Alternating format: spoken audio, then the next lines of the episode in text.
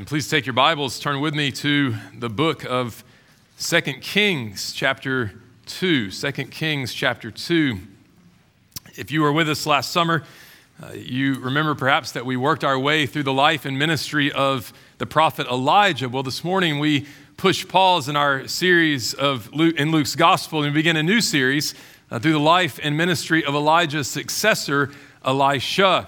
As we were telling the children this morning, Paul tells us in 2 Timothy chapter 3 and in Romans chapter 15 uh, that the scriptures of what we call the Old Testament uh, are also breathed out by God. All right, they have been written down for our instruction, Paul says, upon whom the ends of the ages have come, so that uh, through the scriptures and, and through endurance and faith in God's word, we might have hope.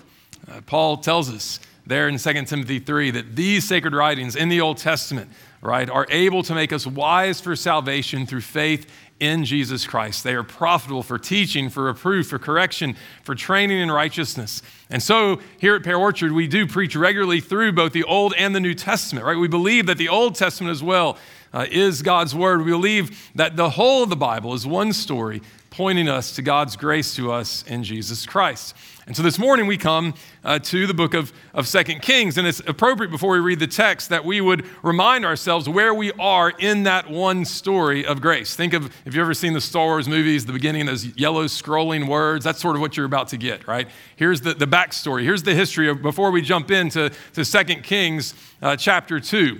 In 931 BC, King Solomon died. After King Solomon dies, the northern tribes rebel against the rule of the Davidic kings. Okay? And Israel is divided north and south. The southern kingdom of Judah continued uh, to, to be ruled by David and his descendants, the descendants of David. But the northern kingdom is ruled by a succession of smaller dynasties. Uh, Jeroboam, the first king in the north, had rebelled against Jerusalem, but, but ultimately had rebelled against the Lord. He sets up worship sanctuaries, worship centers in, in these two cities of Dan and Bethel, Dan in the north, Bethel in the south. Uh, and, and, here he institutes new worship. Uh, he breaks the second commandment. He begins to worship the one true God uh, by way of these golden calves that he sets up. He institutes new priesthood, he institutes new feasts and festivals.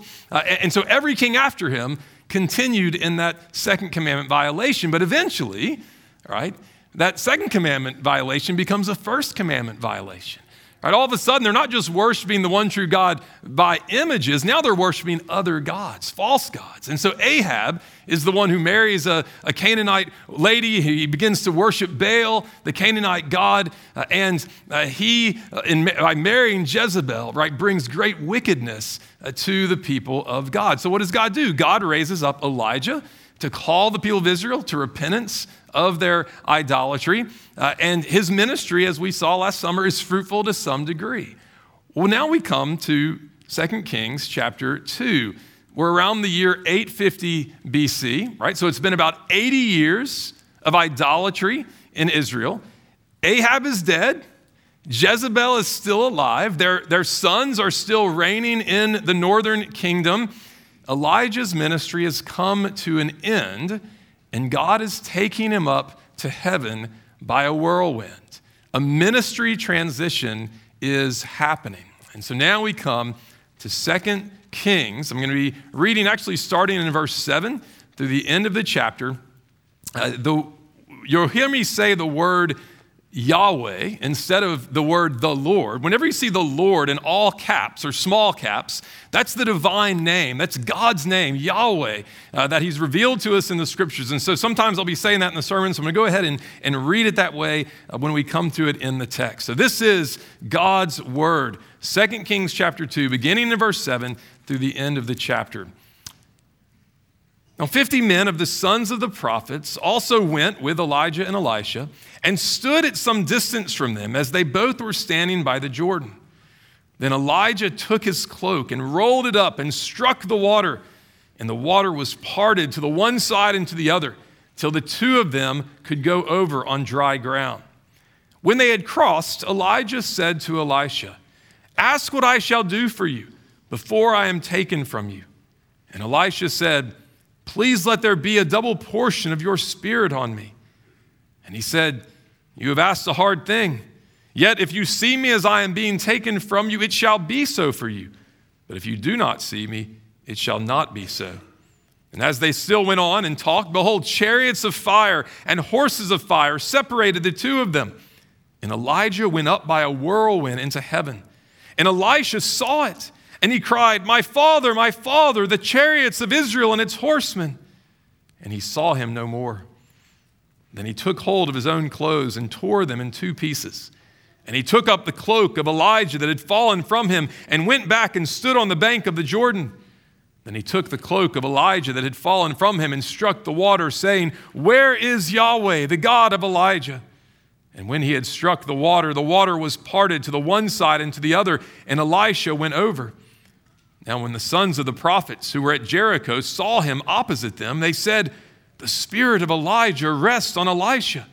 And they came to meet him and bowed to the ground before him. And they said to him, Behold, now there are with your servants fifty strong men. Please let them go and seek your master. It may be that the Spirit of Yahweh has caught him up and cast him upon some mountain or into some valley. And he said, You shall not send. But when they urged him till he was ashamed, he said, Send. They sent therefore fifty men, and for three days they sought him, but did not find him. And they came back to him while he was staying at Jericho, and he said to them, Did I not say to you, Do not go? Now the men of the city said to Elisha, Behold, the situation of this city is pleasant as my Lord sees, but the water is bad, and the land is unfruitful. He said, Bring me a new bowl and put salt in it. So they brought it to him. Then he went to the spring of water and threw salt in it and said, Thus says Yahweh, I have healed this water. From now on, neither death nor miscarriage shall come from it. So the water has been healed to this day, according to the word that Elisha spoke. He went up from there to Bethel, and while he was going up on the way, some small boys came out of the city and jeered at him, saying, Go up, you bald head! Go up, you bald head! And he turned around, and when he saw them, he cursed them in the name of Yahweh. And two she bears came out of the woods and tore 42 of the boys. From there, he went on to Mount Carmel, and from there, he returned to Samaria. Amen. The grass withers, the flower fades, but the word of our God stands forever. Let's pray again and ask the Lord to help us as we study his word. Our Father, we thank you for your word. We thank you for your revelation of yourself. We thank you, O Lord, for how you teach us, how you reprove us, how you correct us, how you train us in righteousness by the scriptures. Lord, would you show us your Son, Jesus Christ, in this passage? Lord, would you help us to know you better? You are our rock and our Redeemer. Let all the meditations of our hearts, let the words of my mouth be pleasing and acceptable in your sight. Thank you, Lord Jesus. In your name we pray. Amen. This past May, some of you may remember that in a span of about six days, the PCA lost three giants of the faith, giants of our church. Two of them uh, you, you, probably know Tim Keller, pastor of Redeemer Presbyterian Church in New York City, and Harry Reeder, a pastor of Briarwood Presbyterian Church in Birmingham. The third may not be as familiar to you, uh, Mr. Dr. Steve Smallman. Uh, he was the pastor of McLean Presbyterian Church in outside of Washington D.C. for 30 years, and then he was the executive director uh, of Serge World Harvest Missions. Uh, he uh, ministered faithfully. We actually use his red uh, communicant workbook, Understanding the Faith, in our communicants class. So all three of these men right, were, it had immense impact on the church uh, of the PCA and on the kingdom of God uh, at large. And now they're gone. They're no longer here on earth to minister among us. And so, how does the church go on when it loses giants of the faith like Tim Keller and Harry Reeder and Steve Smallman? How do we move forward when those who have served so faithfully are no longer among us, when the Lord takes them from us? Well, that's the question that would have been facing the, the remnant believers of Israel in 2 Kings chapter 2. Elijah, the, the prophet who stood against Baal worship right, during Ahab's reign, has been removed from the battle fray. How is Israel going to fare now? How is Israel going to move forward to the Lord now? Well, of course, the answer is that God's work God's word, God's kingdom is never dependent upon any one person. Right? God's workers come and go, but God's work continues on. Elijah is gone. But in our text this morning, God is confirming that he has appointed Elisha prophet in his place. Now, if you've ever had a, a password on a website, you're familiar with two factor authentication. Right? Well, here in our passage, we have three factor authentication, right? God is giving us through this text this confirmation that his prophet Elisha has the same authority as his prophet Elijah. We see that in three ways. We see God tell us in this text that his word is a word of wisdom to be followed. His word is a word of grace to be trusted in. And his word is a word of judgment to be feared. Let's think about these three ways that God both confirms the authority of Elisha's word, but also teaches us about his word for us even this day. First, God tells us that his word is a word of wisdom to be followed. We read in verses 7 to 14 how God took Elijah up into heaven by a whirlwind east of the Jordan River. He was accompanied by chariots of fire, chariots of, of, of these horses of fire. Right? But notice that Elijah's cloak remained on earth. Elijah went up to heaven, but his cloak, his mantle, remains on the earth. And so Elisha picks it up, right? And he takes it back to the Jordan River where the sons of the prophets, these, these groups of disciples that lived in various cities there in Israel and served the Lord and served the, the, the, main prophets, Elijah and Elisha, Elisha brings Elijah's cloak back to the Jordan River and they see him, the sons of the prophets see him in Joshua like fashion, using the cloak, just like Elijah had done, right? To divide the waters of the Jordan River so that he can walk across on dry ground.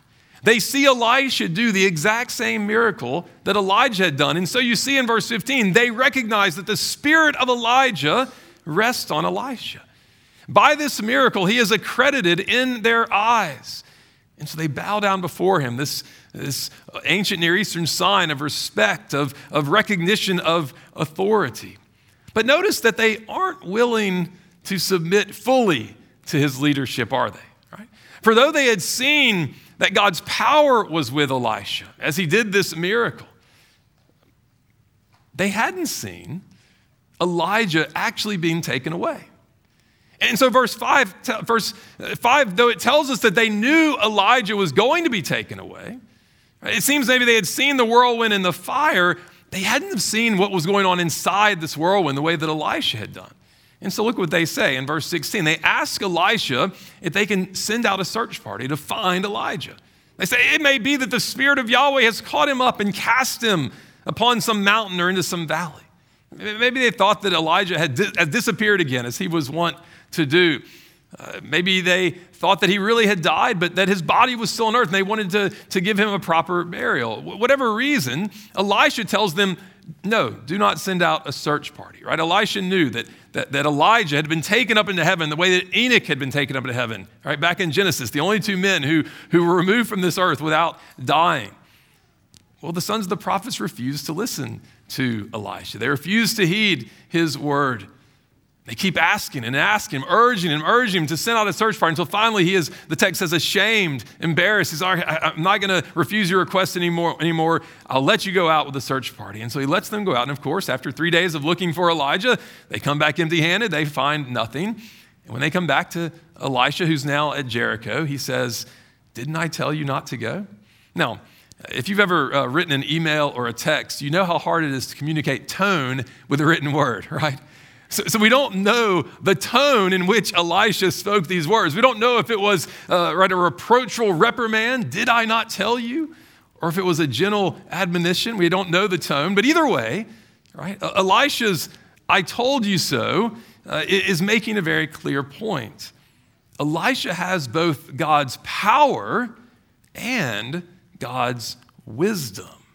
He knows what he is talking about. His word is to be heeded, it is to be followed. The prophets themselves, these sons of the prophets, they had, by their own experience, recognized and, and seen that, that Elisha's word is authenticated. Elisha's word is confirmed. It is trustworthy. It is authoritative. It is a word to be followed. I wonder this morning if you have a similar attitude, a similar approach to the word of God as these sons of the prophets. Perhaps you, you acknowledge the word of God and its authority, right? You bow down before it. But then I wonder, are you quick to to push back against it when it cuts against the grain of, of what you want to do, how you want to live, how you want to think. These sons of the prophets, they were saying, You're our lead prophet. We bow down before you. But we think you're crazy not to let us go to look for Elijah. And so we can act the same way, can't we? The Word of God is our only rule for faith and for practice, except when it tells us to believe something that we think is dumb right? Or except when it's telling us to do something or not to do something that we really want to do or not do. Right? God's word, he's telling us here, is his inerrant wisdom for our lives. Right? As God told Joshua, if we meditate on it day and night, if, we, if we're careful to do all that is written in it, then our way will be prosperous. We'll be walking in the way of wisdom. Look, honey may have the same viscosity as motor oil, but I bet your owner's manual in your car tells you to put motor oil and not honey. Right? Why? Because they made the car. They know what's best. They have the wisdom to know how this car can work. In the same way, God's word, the owner's manual for our life here on earth, God knows how we are made. He has made us. God knows what we need to flourish on this earth. And so God calls us to submit our lives to the wisdom He has revealed in His Word. God's Word is a word of wisdom to be followed. But, but secondly, we see and learn in this passage that God's Word is a word of grace to be trusted in. Elisha settles here in Jericho for some period of time. We don't know how long, but it's long enough for the people of the city to, to ask him to deal with a serious problem with the water supply there in Jericho. As you see in verse 19, the, the city was in a good situation, right? The, the city of Jericho was, was called the city of palms, and it wasn't for nothing, right? They were situated near the Jordan River, they were in this oasis like region. Uh, the, the land should have been very fruitful, right? It should have been uh, something that, that was, uh, you know, great uh, abundance in the land, and yet they tell us that the water was bad and the land was unfruitful. No, that, that word unfruitful doesn't just refer to, to plants. It isn't saying, like, hey, things aren't growing very well around here. Uh, it, the word could, could better be translated that the land was causing miscarriage, was causing barrenness. So it's far more serious than just unproductive land. You notice in verse 21 when Elisha talks about the waters uh, being healed, he says, No more death, no more miscarriage. Right? The, the, this water was killing them. And so the, the people bring their situation to Elisha. And what does he do? He asks them to bring him a new bowl with some salt in it. He takes that salt to the spring of water, he throws the salt into it, and he declares, Thus says Yahweh, I have healed this water. From now on, neither death nor miscarriage shall come from it. The waters of death were healed, right? Even to the day when the book of Kings was written, which was during the time of, of the exile in Babylon in the 500s, centuries after these events happened. These waters of death were still healed, according to the word of Elisha, which he spoke. Now, to understand the significance of this miracle, you have to remember the history of the city of Jericho.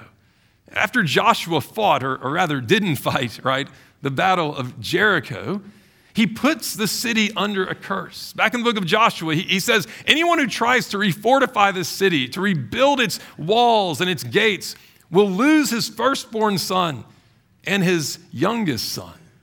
Well, in 1 Kings chapter 16, verse 34, a man named Hiel the Bethelite says to Ahab, Here, hold my beer, right? I'm going to do exactly what God has said not to do. And so he refortifies the city at the cost of his firstborn son and his secondborn, his youngest son. Jericho is under God's curse. Jericho, the city, and even this deadly water supply is a part of that curse. But here, through Elisha's word, what does God do? He brings healing and grace and life in the place of, of sickness and death. Again, God is accrediting Elisha as his prophet, endowed with God's spirit and power. He's not just a new Elijah, he's a new Moses.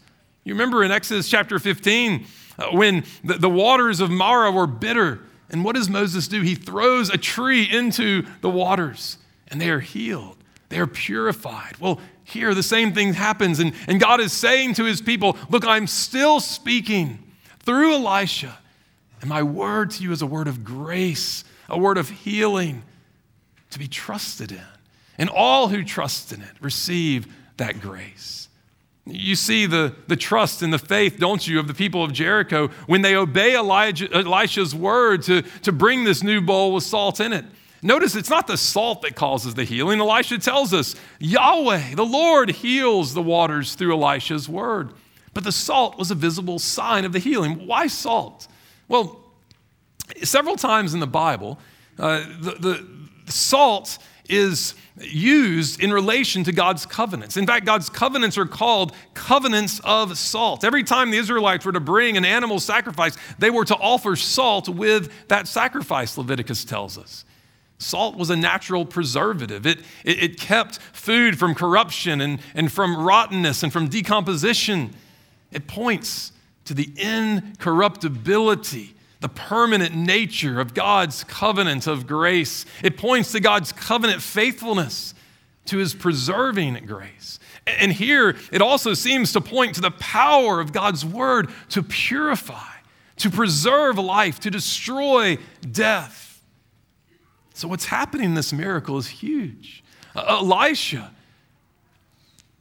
is God's instrument to bring transformation, to bring life where there was only death, to bring blessing where there was a curse. A new day is dawning through Elisha's ministry. The people of Elisha's day who saw this miracle, who heard about this miracle, right, should have learned that there was still a God in Israel, Yahweh and that Elisha was his prophet.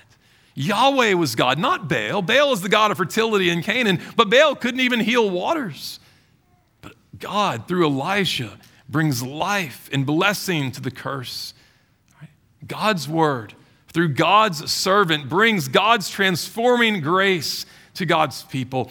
If they had ears to hear, if they would trust in God's promises, they would see that God's intention was to do them good to bind up their brokenness, to bring blessing in place of curse, to heal their diseases, to love them freely. His grace was more powerful than the curse was for those who trusted in His word.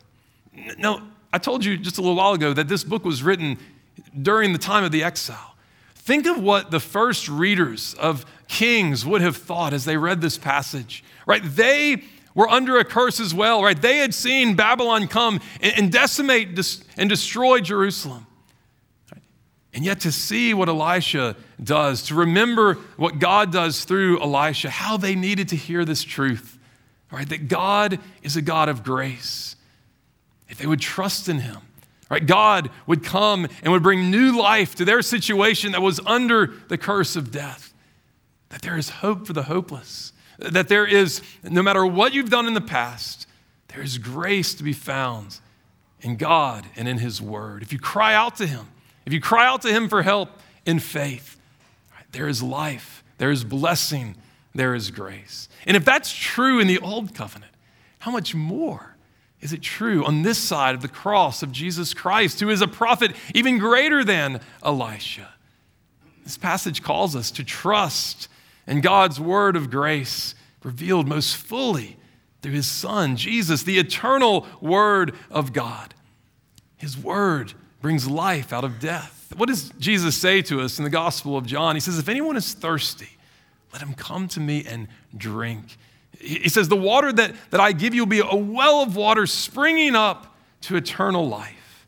This story here in 2 Kings chapter 2 is a, a foretaste of what God would, would ultimately and graciously do for sinners through the incarnation and the sinless life and the undeserved death and the resurrection of Jesus Christ, the reign of Jesus even now.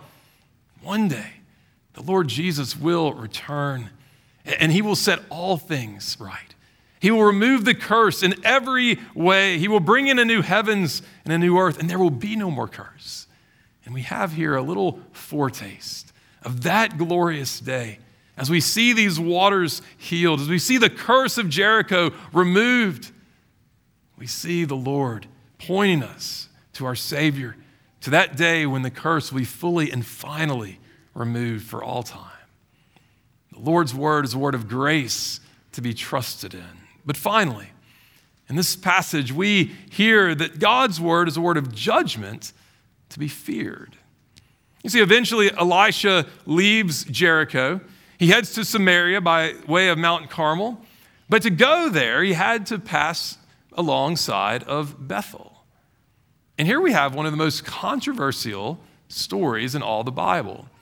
As Elisha is going up by the road along, that lay along Bethel, some small boys come out of the town behind him and they mock him. Go up, you bald head. Go up, you bald head. Elisha turns around. He, he sees them. He hears them. And the text tells us that he curses them and that two female bears come out of the woods and maul 42 of the youth. And then he just completes his journey to Samaria. What's going on here? What, maybe you read this story and thought, what in the world is going on here? Well, let me tell you what's not going on here. Right? This isn't a case of just some, some kids who are outside playing innocently and, and like kids might do, they see somebody who's follically challenged and they sort of mock him and make fun of him. Ah, you're a baldy. Like, ah, keep on walking, right? And this guy was, you know, really self-conscious about his bald head, right? And, and he takes it personally and, and he's sort of a mean guy. And so he, he kind of releases his two pit bears that he's holding in his hand out and they kill him, right? No, that's not what's going on here in this text. Not at all. Look at the text. Where are we? We're in Bethel. We're in Bethel. Yes, it's the city where Abraham built his second altar. Yes, it's the city where God gave his covenant promises to Jacob in Genesis. But it's also the place where, for the last 80 years, Israelites have been worshiping Jeroboam's golden calves. It's the center, the epicenter of Israel's rejection of God's word. And evidently, the parents of Bethel had been really good at discipling their children. You see, their son's ridicule of Elisha mimics their own rejection of the prophetic word of God. These boys are likely between the ages of 10 and 12, and, and it's clear that this is a large mob who are intentionally, purposely coming out of the city to where Elisha was, to mock the prophet of God, to threaten the prophet of God. Notice the little words at the end of verse 24 of the boys. 42 of the boys. What that tells us is that if 42 of, of them died, there were a lot more than 42, right? Elisha here is a younger man. Uh, we know he's going to live another 50 years or so. So he was either, you know, prematurely balding, or perhaps his, he had shaved his hair mourning for Elisha. Ralph Davis points out that travelers in this day would have traveled with their head covered. So these boys would have known that he was bald, that his hair was, was either no longer there or that it had been shaved. They would have used that jeer, that mocking intentionally, right? Naming him a bald man, highlighting, you remember, what was different between Elisha and Elijah. Chapter 1 tells us Elijah was a hairy man. Here they are intentionally pointing out, you're a bald man, right? You, you have no hair. You're nothing like Elijah, right? You can't be his successor. And what are they telling him over and over again? Go on up, go on up. Either, either going up just like Elijah did, a sin, just we wish you were dead. Or they're saying, go on up. You notice that the text says he was going up by the way of Bethel. Just keep on going. Just pass by our town. We don't want you here. We don't want your word here.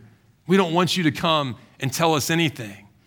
Either way, what we have here is an, an intentional, a purposeful, malicious contempt of the messenger of God. But to disrespect and to mock the messenger of God is to disrespect and mock the message of God and the God of the message. Elijah, when it says that he curses them, it doesn't mean he cussed them out, right? Because he was personally offended. No, he pronounces a curse upon them. Notice it says, in the name of Yahweh. for the sake of the honor of the Lord. And he's not the one who releases the bears, it's God who sends the bears. God fulfills the curse and sends forth those bears. Brothers and sisters, these are covenant bears. These are covenant bears who are sent by the word and the authority of God to fulfill the promise that God made all the way back in Leviticus 22 that if you reject the word of God over and over and over again, he says in Leviticus 26, if you act with hostility against me and are unwilling to obey me, I will let loose among you the beasts of the field, which will bereave you of your children.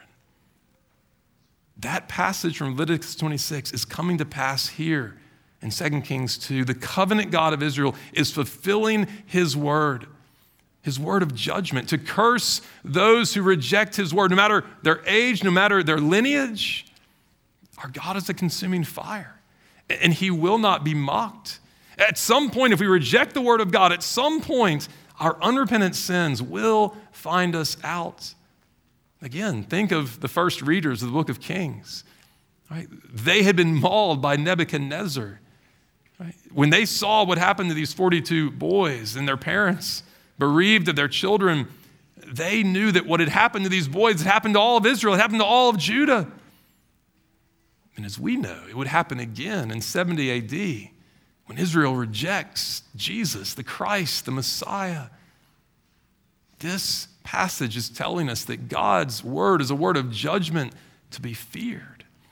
But here's the thing that we must see as we close before God sent Roman armies to devastate Jerusalem, Jesus himself, the one greater than Elisha, he was mocked just like Elisha. He was hung on a cross. Yet instead of calling on the Lord or Elijah or bears to curse those who were crucifying him, what did Jesus do? He prayed that God would forgive them. And he took God's curse upon himself on the cross. He took God's curse upon himself in place of all those whom the Father had given him before the foundation of the world, all who would put their trust in him. So that all who believe the gospel have their mockery of God forgiven. They experience freedom from God's curse forever. You see, these two stories go together, both in, the sense that they, they show us here are the two ways you can respond to God's word. You can trust and believe God's word as they do in Jericho, or you can reject God's word and go on rejecting God's word like they do in Bethel. And here the author of Kings is telling us that these are our two choices. If we refuse to heed God's word of wisdom and grace, then on the last day we know from all the scripture that is revealed to us, we know that we will hear God's word of judgment and curse. The Son of God who came to atone for sin, to bear the dreadful curse for our souls. On that last day, Jesus Christ will come in holy vengeance, fiercer than any covenant bearer could ever have thought about coming. And all who mock his messengers, all who mock his message, all who mock him, and he, how he has revealed himself to us in his word all who mock his wisdom and his grace and his judgment will be under God's wrath and curse eternally. God's word is a word of judgment to be feared, to be reverenced. And if you do fear it, if you do reverence it, then I plead with you to look to Jesus Christ in faith, to trust in him who sent his son to bear the dreadful curse for us, to endure God's judgment for sinners and when you trust in Him, know that like the people in the city of Jericho, you will live. You will be free from the curse. You will move from death to life.